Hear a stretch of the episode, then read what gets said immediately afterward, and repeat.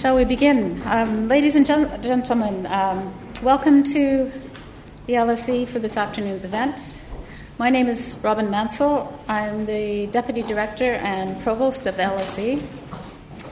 It is a very great honor for me to welcome the Prime Minister of Luxembourg, Xavier Bettel, to the LSE. Prime Minister Bettel was elected leader of the Democratic Party in 2013 Following the legislative elections that year, he was asked to form a coalition government. He assumed the, his post as Luxembourg's prime minister on the 4th of December 2013. And in the government's coalition of the Democratic Party, the Luxembourg Socialist Workers' Party, and the Greens, he also holds the functions of Minister of State, Minister for Media and Communications, and Minister for Religious Affairs quite a portfolio. a member of the Democratic Party since eight, uh, 1989, Xavier Bettel was elected to Parliament for the first time in 1999 at the age of 26. In Parliament, his roles have included Vice Chairman of the Legal Affairs Committee and Vice Chairman of the Committee of Inquiry into the State of Intelligence Services. At the local level, Xavier Bettel served as the mayor of the city of Luxembourg from 2011 until his appointment as prime minister. As I'm sure you may know, Luxembourg is currently holding the presidency of the Council of the European Union. And in his speech today, the Prime Minister will focus on the challenges the Luxembourg presidency has had to face since July and the implementation of its ambitious program of work to prepare the European Union for the challenges that lie ahead, and I'm sure all of you will know there are many challenges. For Twitter users in the audience, the hashtag for today's event is um, hashtag LSE Europe. I ask you to please turn off your mo- mobile phones or put them on silent so nobody disrupts this event. The event is being recorded, and that will be ama- available as a podcast unless we have technical difficulties. After the lecture, there'll be a chance for you to ask questions of the Prime Minister. So, without more from me, please join me in welcoming Prime Minister Xavier Bettel to deliver his lecture, which he's entitled Europe 2.0 The New Challenges of the European Union. Thank you.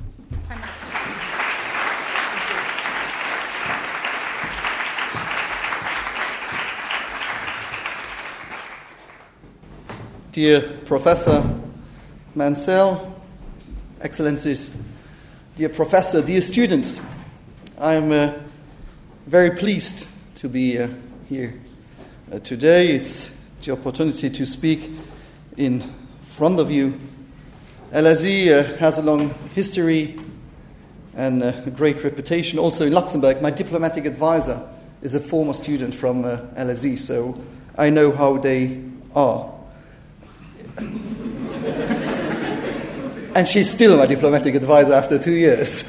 no, I really want to say that you belong to top universities uh, in the world, and uh, it's uh, also an institution with uh, many notable alumni in the fields of uh, economies, in the fields of politics, of business, and research. Thank you for the introduction. Yes, I'm a Minister of States, Prime Minister, Minister of telecommunication and also Minister of Religious uh, Affairs. Strange cocktail.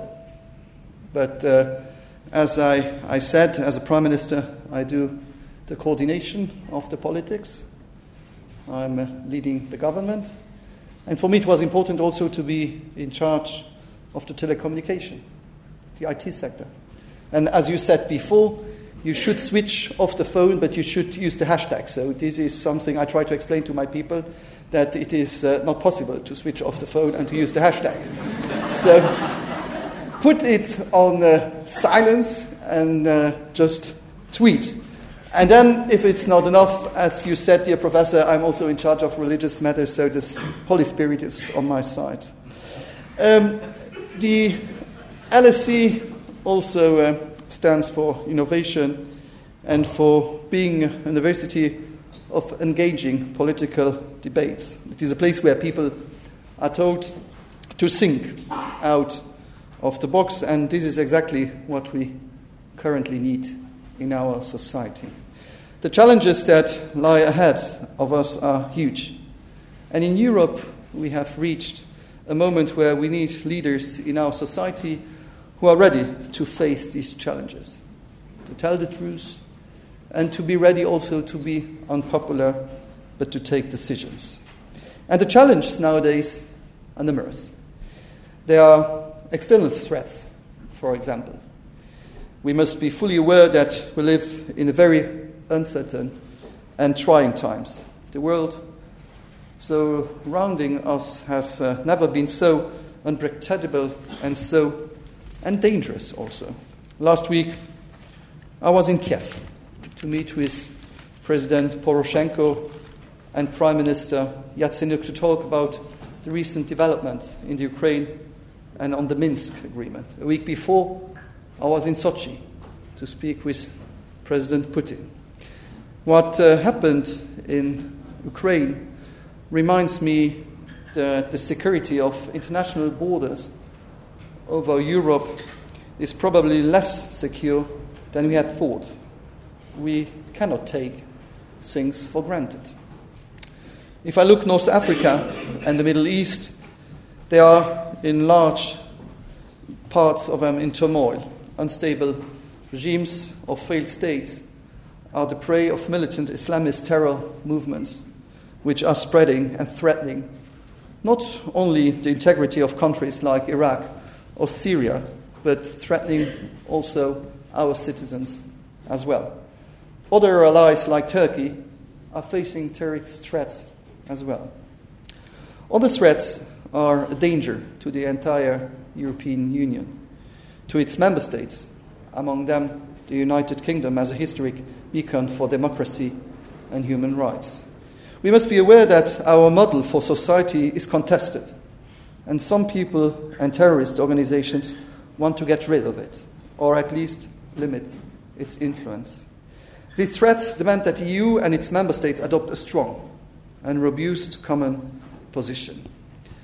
Besides external threats to our security, we are, of course, in a global market, and we are challenged by rising economy in Asia, South America, and on the African continent. It is not easy to compete with these regions when at the same time we want to preserve our achievements in relation to environment protection and social standards.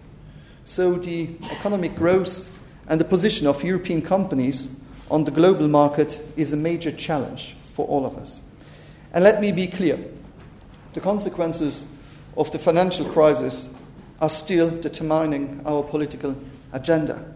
What we used to refer to as the crisis has now become normality. Many member states are still struggling with their national budgets, and even if the European economy is in a better shape than it was two years ago, we are not out of the woods yet.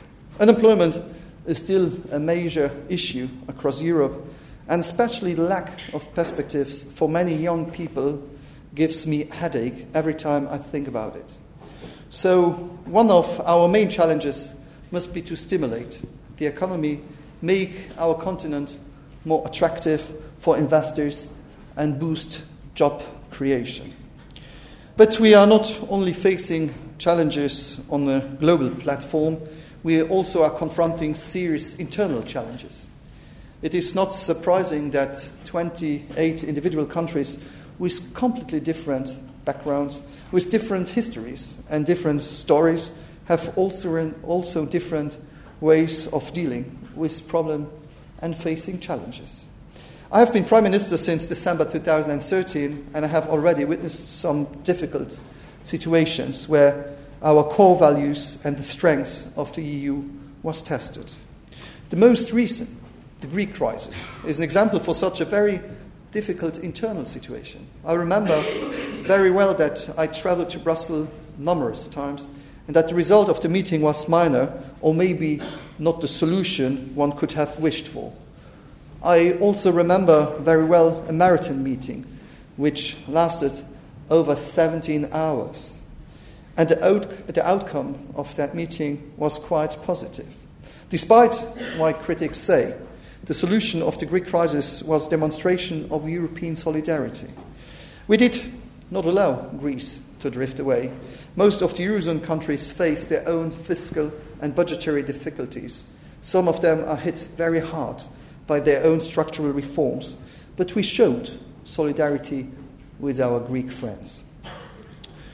Good decisions take time, and often this is frustrating for those who are waiting for those decisions.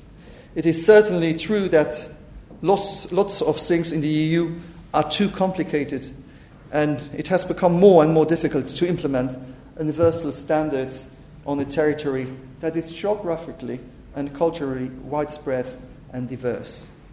We have reached a turning point. As you all know, or as Professor reminds the one who didn't know, Luxembourg is holding the presidency of the Council of the European Union. I have not been personally involved in any of the 11 previous presidencies, but I can assure you that these months are not the easiest ones. The European Union is currently facing the biggest migration crisis since the end of the Second World War, and the decisions we take now will have a major impact on our future. It is not the first time that we are challenged like this. The European Union is actually built on the biggest challenge that the founders could have come up with make hereditary, hereditary, hereditary enemies becomes friends and trusted partners. In our recent history, the fall of the Berlin Wall pushed the EU out of its comfort zone, and the ten, the members then, had to face a new, very trying situation. Hence, the present challenges, like the refugee crisis, can be compared to previous ones where we managed collectively to face what lay in front of us. And I remember uh, quoting Angela Merkel, where we celebrate this year the anniversary of the reunification of Germany, to say that Europe was not there to build walls, but to take walls away. And yet, we have to be critical with ourselves and make an analysis of our reaction to this difficult situation. In July, it seemed to be absolutely impossible to find a common ground for the discussions on border control, on quotes for the resettlement and the relocation of the refugees, and on the installation of the so called hotspots. Luxembourg has from the beginning on tried to mediate and to assume the role of a bridge builder, together with the European Commission the presidency of the Council of the European Union invest a lot of energy into finding solutions to the immediate problems. In September, we took decisions on quotas as there was a clear agenda for resettlement, relocation, for border control, and for installation of hotspots. Now we need to make this work, and when someday history judges us, it will only be a small step in our process of dealing with the migrant crisis. In the long term, we will have to raise questions on how serious we take our own values, on how devoted we are when it comes to give a quick response, a quick response to urgent questions. It also will bring us to question the future of the European Union and its core business. Luxembourg, yes, has a clear vision. We want a EU that continues to be strong and which is close to the interest of the people. But we also want a European Union that is most efficient and responsive to the needs of our citizens and of the business community. The question is what does that really mean? What is the right path to take? What reality what really are the reforms that need to be implemented in the European Union in order to make it more efficient and less, less bureaucratic? More Europe or less Europe. To be honest, I'm not even entirely sure what it means when we say more or less Europe. I'm not entirely sure that less Europe means less bureaucracy, for example. Often, bureaucracy is national responsibility and not at all a European one. For me, and for my government, there are a couple of red lines that cannot be crossed. This is an example for the free movement of people, non discrimination. It is the free market, but also social issues. We cannot give up what is fundamental. But also, we cannot refuse major reforms. If you want to preserve something, you must accept also its change. And the EU also needs to change in order to become more attractive again. There is a problem with the reputation of this unique peace project, and we have to work on this. The key to a better reputation is not only the structural reform we all talk about, it is much more the way political leaders behave when talking about the European Union. I studied in France. I'm Luxembourger. I studied in France. And I studied in Greece. And believe me, when I re- remember that time, I remember, for example, leaving the university to have dinner with friends in another country, neighbor country of Greece. And I had to wait over two hours at the border because the customs were closed. They were watching TV. This is something you cannot realize nowadays. You can travel, easy access, no borders in Europe.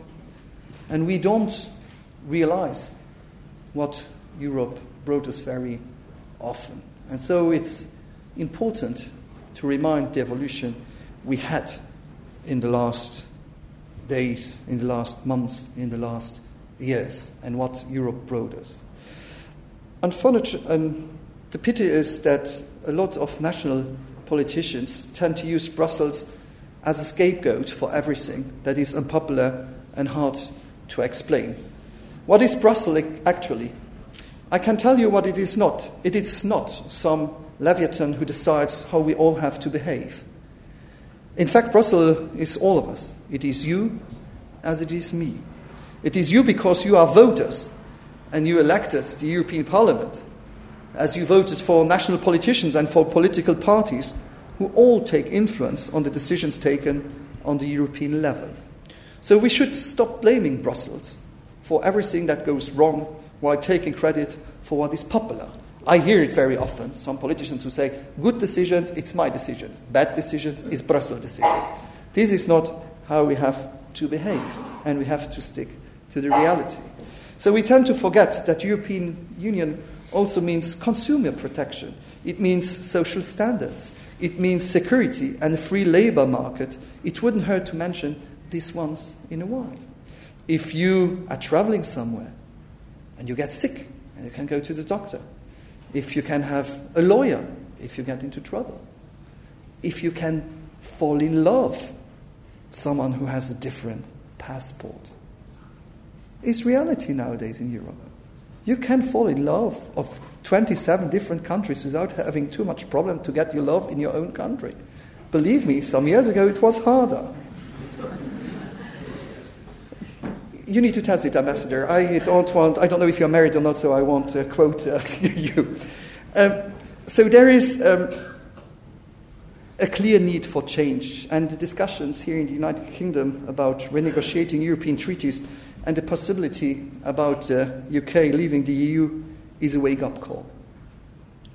There are a couple of legitimate questions about our own future, and this goes from fundamental questions about what we want to be as a union free trade zone or a political union of common values, to less fundamental and yet very important questions on official languages or the need for a EU defense policy. So there are many issues, and I'm ready to tackle them together and in a positive spirit. Whatever the challenges are listed, whatever the nature or origin, the way to deal with them is to face them together. Staying, working, and deciding together is implementing the fundamental principle of solidarity, which is at the basis of the European idea and integration. Solidarity does not only mean that those who have more have to share with those who have less. This is certainly the most visible dimension of it. Solidarity also means that we are united when we want to progress, that we tackle challenges together and enjoy the results of our success together. A EU 2.0 is a EU where all member states find a legitimate and comfortable place. But this will not happen if we do not all work hard, if we don't work together on this. The EU is not a marketplace where you can where you go and get away what you want. This would be too narrow and a vision of what the European project is about. It is far more subtle. Like all our partners, we get to live in peace and stability together. It is not only the fulfillment of fundamental humanist achievement in our region, it is also the best possible condition for business and trade. This is easily forgotten and not a romantic idea.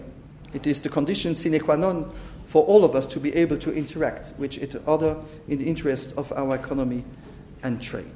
The EU 2.0 is also a union of solidarity, and this also means that we, we abide by the same rules. If some get extra rules, which automatically give them a special status, which is potentially distorting the relationship, we are not united anymore. That is the idea of the common rules applicable to all.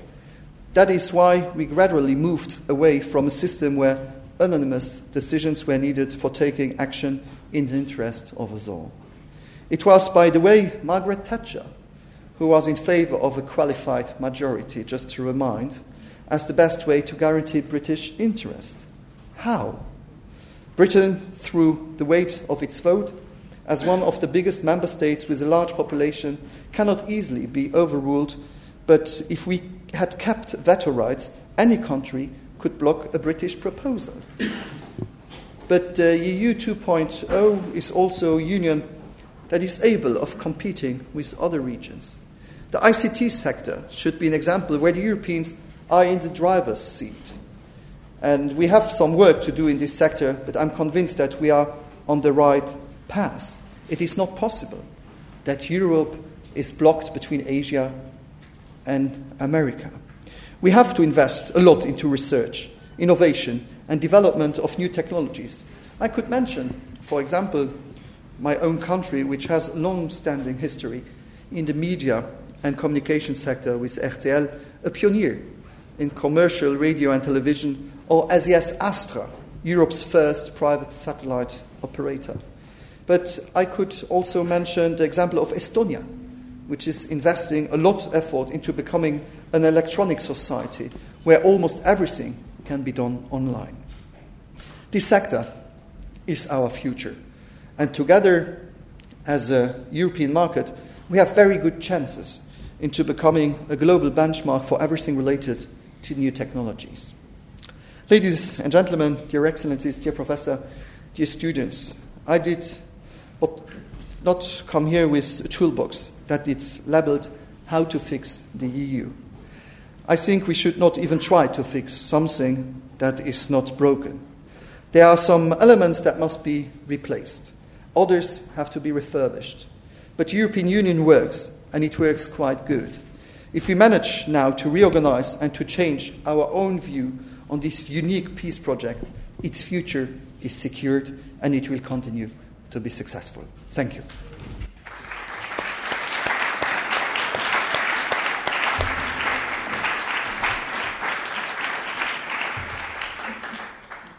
Thank you so much. Uh, I really appreciate the emphasis that you put on uh, collective responses and challenges and solidarity values leading to action. And I'm sure the audience will have many questions for you. Um, I am going to open the floor now. I'm going to collect up some questions, maybe two or three at a time, and then I'll give you a chance to respond. Can you give your uh, name and affiliation when you speak and wait for the microphone, uh, which is roving, to get to you? So, do I see some questions? Yes, there in the center. Shall I stand up or not? I think you might stand up. Um, hello, I'm Sasha. Uh, I'm nothing to do with the LSE. I'm, I'm at school still. Um, but I was just going to ask that very recently the European Commission ruled that a so called tax deal struck between uh, Fiat and Luxembourg was actually, was actually illegal. And they also cautioned that many other such deals struck between very large multinational corporations and countries such as yours uh, within the EU may also well uh, be may also well be illegal as well. So I was just wondering, uh, in, in your speech, you spoke uh, uh, an awful lot about solidarity and, and, and the need to, to abide by a common set of rules. So I was just wondering why your country so, so willingly sacrifices this ideal when it comes to corporate tax. Thank you. Do I see other hands? Yes, there's one there on the aisle. Um, I'm Felix, a first year student at the LSE and also a Luxembourg citizen. Uh, und das ist LSE, Herr Premier. Um, you mentioned in your speech a point which really intrigued me. Um, you said that you believed that the, bureauc- uh, the, bureaucracy inherent in the EU was an issue uh, to be dealt with by individual member states and not by the EU as a whole. Uh, however, when you have such complicated bodies as the Council of Europe, the European Council, and the Council of the European Union, um, wouldn't you say that it might be rather difficult for member states to tackle this problem individually? Thank you very much. Okay, thank you. One more. Any more? Yeah, there's somebody, I see a hand, a woman there. Um, hello, my name is Leonie. Um, I'm from Germany and I'm studying in Germany and currently intern at the German embassy. Um, I have one question regarding uh, European identity. You mentioned um, solidarity quite often, but you didn't mention European identity. So I wanted to ask, like, in which way do you see an European identity, and if not, like, what are you going to do about this, or why is there not a huge campaign on this? Yeah. Thank you. Can I turn to you now? Thank you for all those questions. The first questions about the tax issues. Um, Luxembourg and my government fully support a level playing field, so rules for all. And um, we discovered that uh, you, you, you want to mention uh, um, LuxLeaks story, that LuxLeaks was a France leaks and Belge leaks and Holland leaks, and that nearly over 20 countries in the European Union are doing tax rulings. Maybe it's a different name. In France, it's uh, rescrits fiscaux, but it's the same. So what is important is to have common rules for all of us, and I'm very happy that under Luxembourgish presidency we had um, uh, decided a few weeks ago that there will be an exchange of informations between the administration so that um, what is legal, legal in one country is, uh, is legal in uh, other countries, or uh, at, uh, there will be ex- ex- exchanges uh, to. This is, we don't believe that a country as economy can be based on the fact that you get the economies of companies that they won't pay taxes in other countries. So it is important to have a level playing field. Now it's the 28. I hope that we will also go further and that the OCDE will be able to work on that topic, which is, I think, an even better place to have a large uh, scale because it's uh, it, we sometimes we take rules for the 28s and so the uh, companies decided just to leave neighbor countries of the 28s because they know that they won't be uh, under this uh, legislation but uh, my government decided uh, to, to, to change some, uh, some uh, laws, but it was, it was legal. It was not uh, illegal. Now the Commission uh, said uh, about Fiat that this was state help. I think your country also, are you British? Your country is also in front of the court for some topics where some other countries reproach them to have state aids. So I won't blame anyone as long as it's not finally judged about European decisions. Um, about uh, you spoke about uh, the European um, institutions. Just to, to say, because you said also Council of Europe. Council of Europe is something totally different. Council of Europe is just human rights, it's national delegations coming together, which is far over the European Unions, where uh, Russia is invited now because I don't know if they go or not. It, it depends, but where um, it's it's much larger. Even I think the Vatican is member of the Council of Europe and Monaco and etc. etc. So it's larger, and this is a place where we discuss about human rights. And I think it's important also to have an institution there, what we call the European Court of Human Rights which is also the respect of these rules we have from this uh, Council of Europe that we give for uh, democracy rights. Uh, for example, fair process, um, to have um, uh, speed in the process, not to take too long. All these things, free medias, all these things are decided also um, about um, people's rights in these institutions. So I wouldn't mix this with the others. If we speak now about the European institutions for, for this is the Council, this is the Commission, and um, this is the Parliament. And then we have other bodies like the Court of Justice, Court of Auditors, and things like that. But I, you say that we have um, not that much bureaucracy in our own uh, countries. I believe we have a lot of bureaucracy in our country. And when I see how, how many countries, and I know what I'm speaking about, takes time to transpose European texts, we have a lot of bureaucracy because normally when we decide something on the European level, it should be fast. And if you see how many countries are delayed and uh, get, get again into court, uh, because uh, they, have, um, uh, they are delayed in transposition. It's the, it's the fact that we also, on our national level, are not uh, um, efficient uh, in, in, in, in, in some things. The topic is very often in Europe we will speak about the things not working. I remember before the European elections, so always some populists will tell you, you know, Europe, it's the size of the pizza, it's uh, the, the band of the banana, it's uh, the, the oil can. But this is really, these are examples because we have some legislations that you will use instead of speaking about health security, about food security, about all the positive things. If you just pick up things which are not working, you will find them everywhere. So I, should, I would be proud to say what, what, that you, as Luxembourgish students, are able to study here in London, that I'm sure you have a social insurance or health insurance, and that your parents, because they pay in Luxembourg, are able not to pay for you a special fee here, things like that. This is Europe too. So you should be also proud about what Europe brought us. I fully admit that uh, we are not uh, on the, the, the, the, best shape uh, for the moment, but to blame the bureaucracy, the bureaucracy depends also about the decision sometimes that uh, we take. And then the, the German lady spoke about European identity. What do you mean by European identity? Because I think if there is one continent also which is a melting pot of identities, it's Europe. And this is our strength. We are the richest continent in the world. And this is because we were able to have this melting pot of cultures, of religions. I don't want to speak about an European point of view now that we all should have the same identity. I think this is the strength of the European Union to be different and not to want to have the same language, the same uh, history, the same behavior.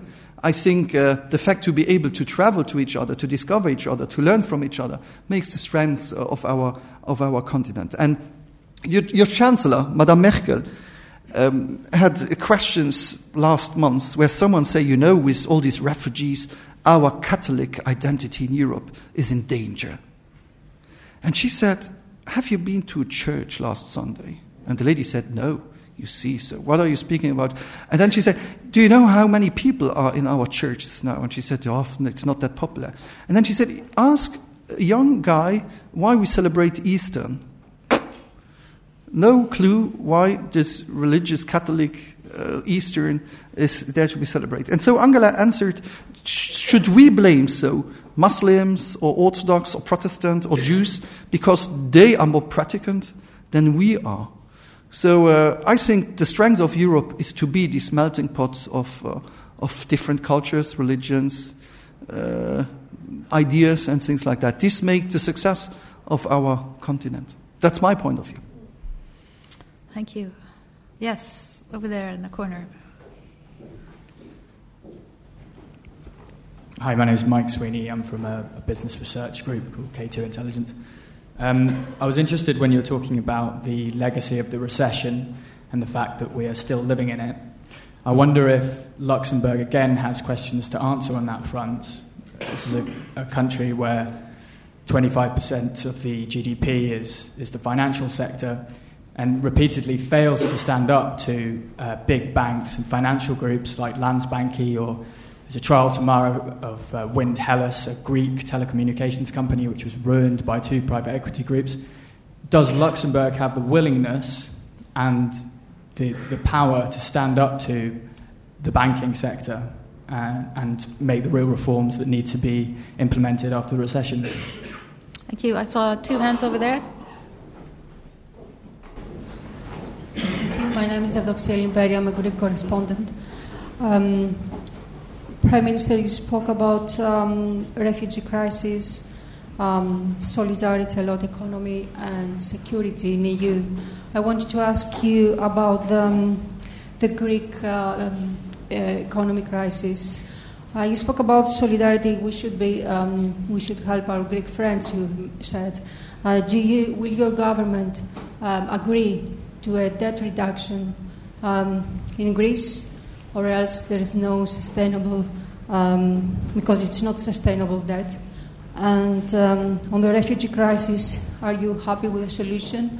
And you said you should be, EU should be critical. From July till September, there was no solution, and thousands of lives have been lost. How soon do you believe the new solutions will be in place, the hotspots and the, um, the all other um, suggestions? Thank you. Thank you. And the fellow sitting next to you? Yeah. Um, Alex Lungley from Bloomberg. Um, you mentioned both the UK and your red lines in renegotiations. Um, you probably know the question about how are renegotiations with the UK going? Is freedom of movement still a red line? Um, and where do you see the UK's future place in the EU? So, first thing, uh, again, Luxembourg uh, is um, is not living from banking secrecy and things like that. Uh, Luxembourg said yes to uh, uh, transparency. We, we, we gave up the banking secrecy and uh, all these things. But nowadays we are the second uh, strongest place for funds, for example, after the United States. And I want to be a prime minister of a country where we are able to do things because we know how to do it. They are legal, legal and uh, we have uh, the competence. I don't want to be the prime minister of a country where you do things that you are not allowed to do in other countries. So uh, I think uh, financial sector is an important sector. Will stay, will still be an, an important sector. But you should um, also know that uh, I spoke before about SES and uh, telecommunications, the IT sector, the biotechnology, logistics, and things like that. So it's important to have diversification also on the economic on the economic way. But uh, we have uh, what it's important for us. It's to have a level playing field, so rules who will be the same for everyone, and they will be also the same in Luxembourg. About are you Greek? Yes, Polikala. Um, I said Panipastimos, uh, Panipastimos Aristotelius Saloniki. Oh, Polikala. Okay, good. But that's all my Greek, so I will continue in English. I continue in English because, except that I know to say Kali Kronia, who means happy Christmas, but it, I think it's not the time to say that. Um, you spoke about debt reduction. I'm not in favor of debt reduction now. Because the problem is, it's my taxpayers' money. And if I t- say to my taxpayers' money that the, tax redu- the, the debt reduction is granted, I will get problems. I'm in favor of a debt restructuration, where we speak about longer time, about other rates and things like that. But to say that because Greek governments during years did not have done the work they should have done, that the others have to pay for them now, is something I think in my countries will be difficult to accept. So we should give fresh air to the Greeks. You know, it was not that easy in my country to explain to people that I will need to, to, to, to, to plan money from my budget to help the Greeks. But it was a sign of solidarity, and it was a sign not to leave Greek uh, getting out uh, of the euro and also uh, being in a, in a, in a financial uh, disaster. Um, what is important also is to do the reforms in Greece. I, uh, I told you before I'm in charge of religions, but if I'm right, the church in Greece has special status, for example. There are a lot of points where in Greece it's important also to, to, to do some reforms, maybe which are not the most popular ones, but, but which are necessary also um, uh, to do. But um, as I told you, reduction, I'm not in favor for the moment. Uh, but restructuration, we should uh, there. I'm, I'm, I fully agree to, to discuss because we cannot kill the Greeks and uh, letting the, let the Greek economy uh, die. It's important that uh, they have uh, the opportunity also to live again. Then you spoke about hotspots. Yes, but then the Greeks also has to, to help them, to, to help to make them. Now we have the first hotspots in, in Italy. Um, if the hotspot is just a tourniquet where you just get through and then uh, you have uh, no uh, fingerprints, no controls, and nothing, then we don't need the hotspots. So the work has to be done also in the hotspots. And this is responsibility from the Greeks and from the Italians and from the uh, countries directly on, on the front line. Uh, so uh, if the government just uh, uh they need to, to, to be to, to, to take concrete uh, measures also but and we are ready to help them material personal and also financially to, to do the hotspots because it's in interest of all that we have these common rules. We see that as Europe, when five persons are in front of a border, we are able to find a solution. But when thousands of people arrive together, we are not able. We are not able. So I'm personally in favor, but personally, it's not my government positions. Personally, I'm in favor that we will need a common immigration politics in Europe. We will need to have common rules. We will need to have common um, uh, decisions. Uh, this is something we need to, to, to, to speak on European uh, level because we need common answers. This problem is not a national problem, it's a supranational problem. It's more than on my borders. And so it's important to find common solutions. And it's not Angela Merkel's problem or Mr. Um, uh, Faymann's problem. It's a common problem that we all have together. So we have to have also common answers. Then you spoke about the red lines. I had this morning a discussion with Prime Minister Cameron. And uh, we exchanged about uh, the demand of the UK.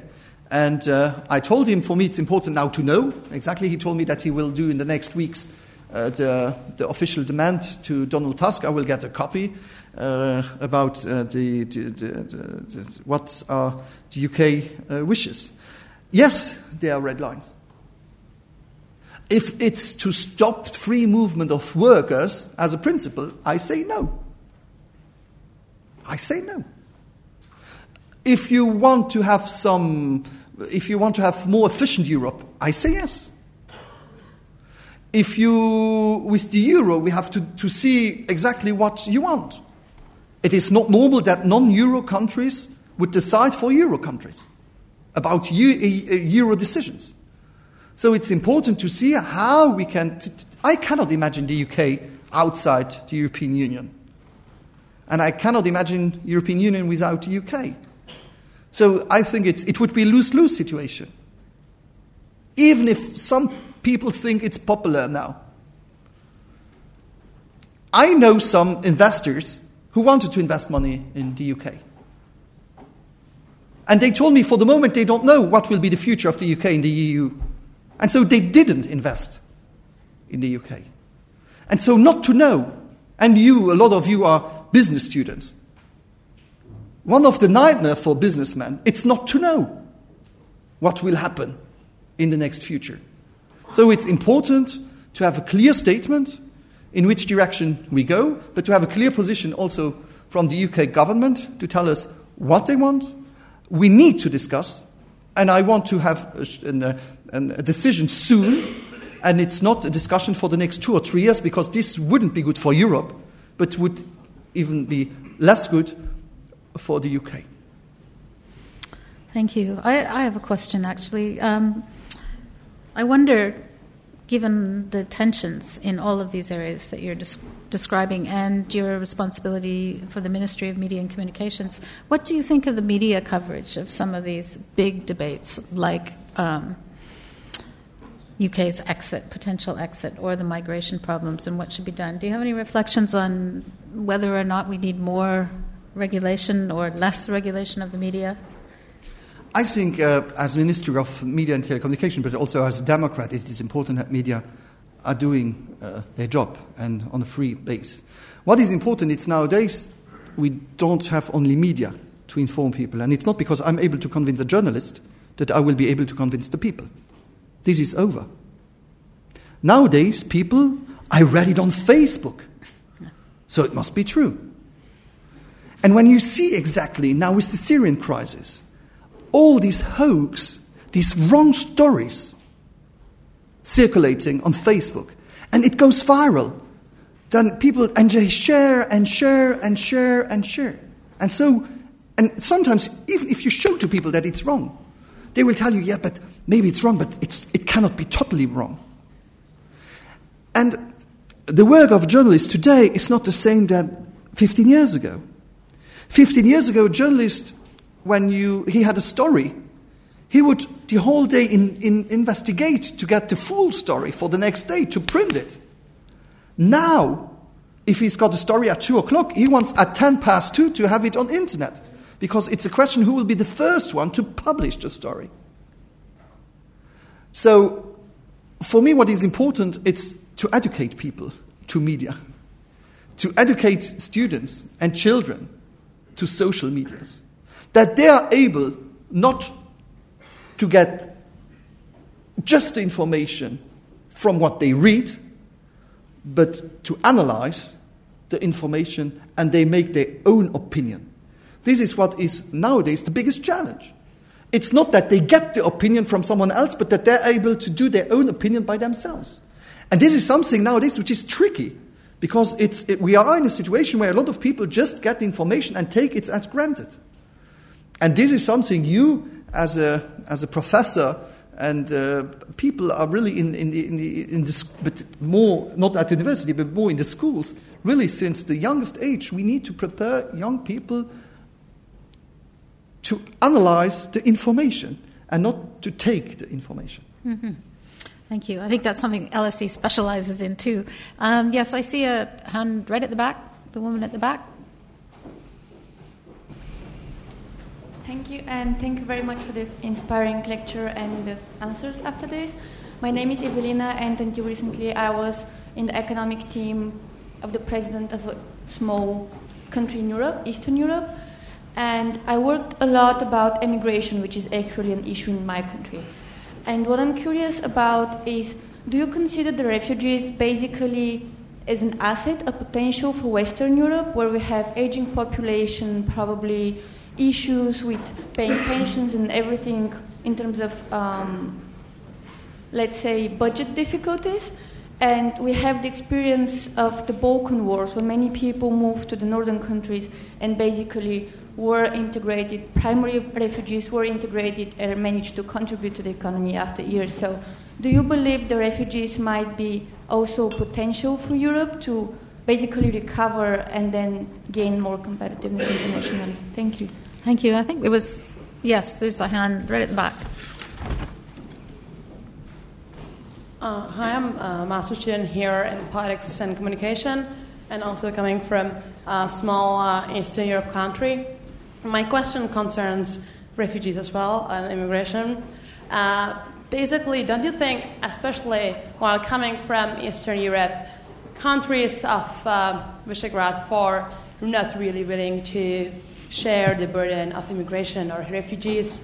Do you think that this is maybe the case when actually Europe or European Union is kind of um, finding a huge um, problem uh, in dealing with political issues, and maybe that the political integration of the European Union is not as we would like to have it, rather than economic. So, do you believe in future political integration of the European Union, whereas like the states still try to provide as much uh, of sovereignty as possible, especially concerning the issues such as refugee crisis?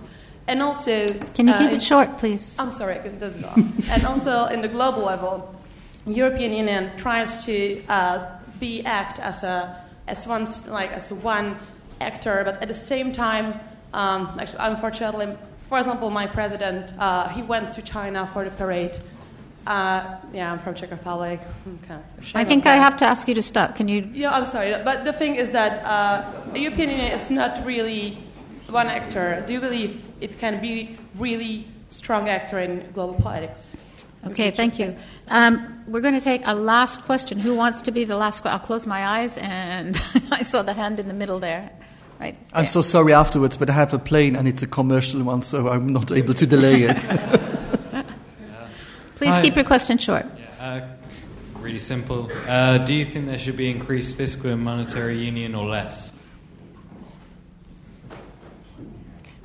This question at all would need a half an hour to answer. But uh, so first thing uh, about the question of if it's a chance for Europe or not to have this migration, I think it's uh, we, we, we know that we are getting always older and we need also an immigration. My country is a country where nearly 48% of 47% of the population are non-Luxembourgers. The fact is, figures from OCDE says that we need an immigration, but they don't say how many.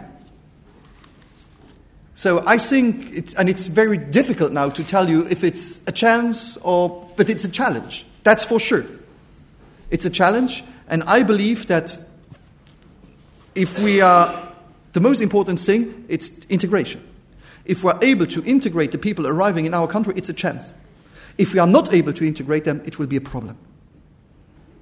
Then about Visegrad. I don't want to blame now one country on another country because there are some different positions in those different countries. Uh, what is important in, um, in, uh, in Europe, and this is my point of view, is solidarity, I said before. And solidarity goes in both ways. You get, but sometimes also you have to give. And in this situation, it is important, even if it takes longer to discuss, but the solidarity project should be the principle and the rule. And uh, we should have common rules, as I told you before, a mechanism.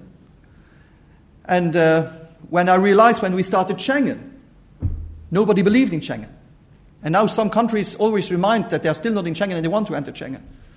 So even if we are not able at 28 to do common immigration policies, we should start, even less. This won't be popular that I say that, but we need solutions. If we just continue to speak without proposing solutions, we won't advance. So we should uh, think about having common rules, having uh, uh, common distribution, and things like that. If we are not able at 28, so less. But I don't want to do my national politics on uh, the back of the weakest of a society, which are people who left everything behind them. Not to live, have a better life, but to survive. Some, I know that it's more popular to blame refugees than to defend them. But I won't start to have these kind of speeches. We should never forget that we were also refugees, that a lot of us left our countries during Second World War, and even the century before to go to the United States to be more, success, more success, successful than we were in our own state. So we should not forget our history um, that belongs also to our DNA. Then you spoke about fiscal and um, um, fiscal and something else. Monetary uh, union. You know that we work on a monetary uh, union uh, to have um, uh, a more uh, I don't want to say closer union because I know that it's a very spe- special terms for the for the Brits. But we, we work on to having uh, uh, some common rules, especially after the situations we had, as your colleague said before, with problems with banks, to have common uh, um, uh, rules. And the EMU uh, is is one of these this project. A fiscal harmonization. I'm fully agreed to speak about what we call the assiette, so the, the not the plate, but you know what I mean, the, the base, the fiscal basis. Um, I fully agree to discuss about that. But you have to know also that fiscal aspect is also national politics. For example, in my country, you pay 3% for children clothes. 3% VAT. And you pay 17% VAT for adult clothes. But this is the fact that because we know that for a child you will need to change every six months shoes because the, shoes, the, the, the, the, the, foot is growing. So this is a choice. Or, for example, restaurants are 3% food, but alcohol is 17%, or it depends on the alcohol. So these are political choose, choices. And I always have the, exa- the, the impression that if we speak about fiscal harmonization, that means that all the one who has less taxes has to raise them to the maximum of other states. Why don't we speak also in the others, on the other sense? Why don't you put your VAT on restaurants at 3% instead of 15, 20, I don't know how many percent it's in the UK? I always have the feeling it's just in one direction. But fiscal aspects, you ask money because you spend money. So if you're able to do, I, am not very popular in my own country for the moment because I did some cuts. But I needed to do them because our public deficit was growing. So I had to raise some taxes, but that's not the reason why I will ask my neighbor also to raise the taxes. I was elected on a, on a program where I said I would uh, try to prevent to raise taxes. And uh, I don't have a lot of colleagues who won elections by telling that they want to double taxes. Uh, at least for the moment, I didn't hear about a, colleague elected with, with that. So I think it's important to speak about common basis and things like that. But now that everybody has to have the same VAT and things like that, it's also a question of national politics. Thank you very much. Prime Minister, you speak with great commitment and great passion, and you have given us great insight into what might be more or less Europe. So, would you please join with me in thanking the Prime Minister for his talk to us this evening?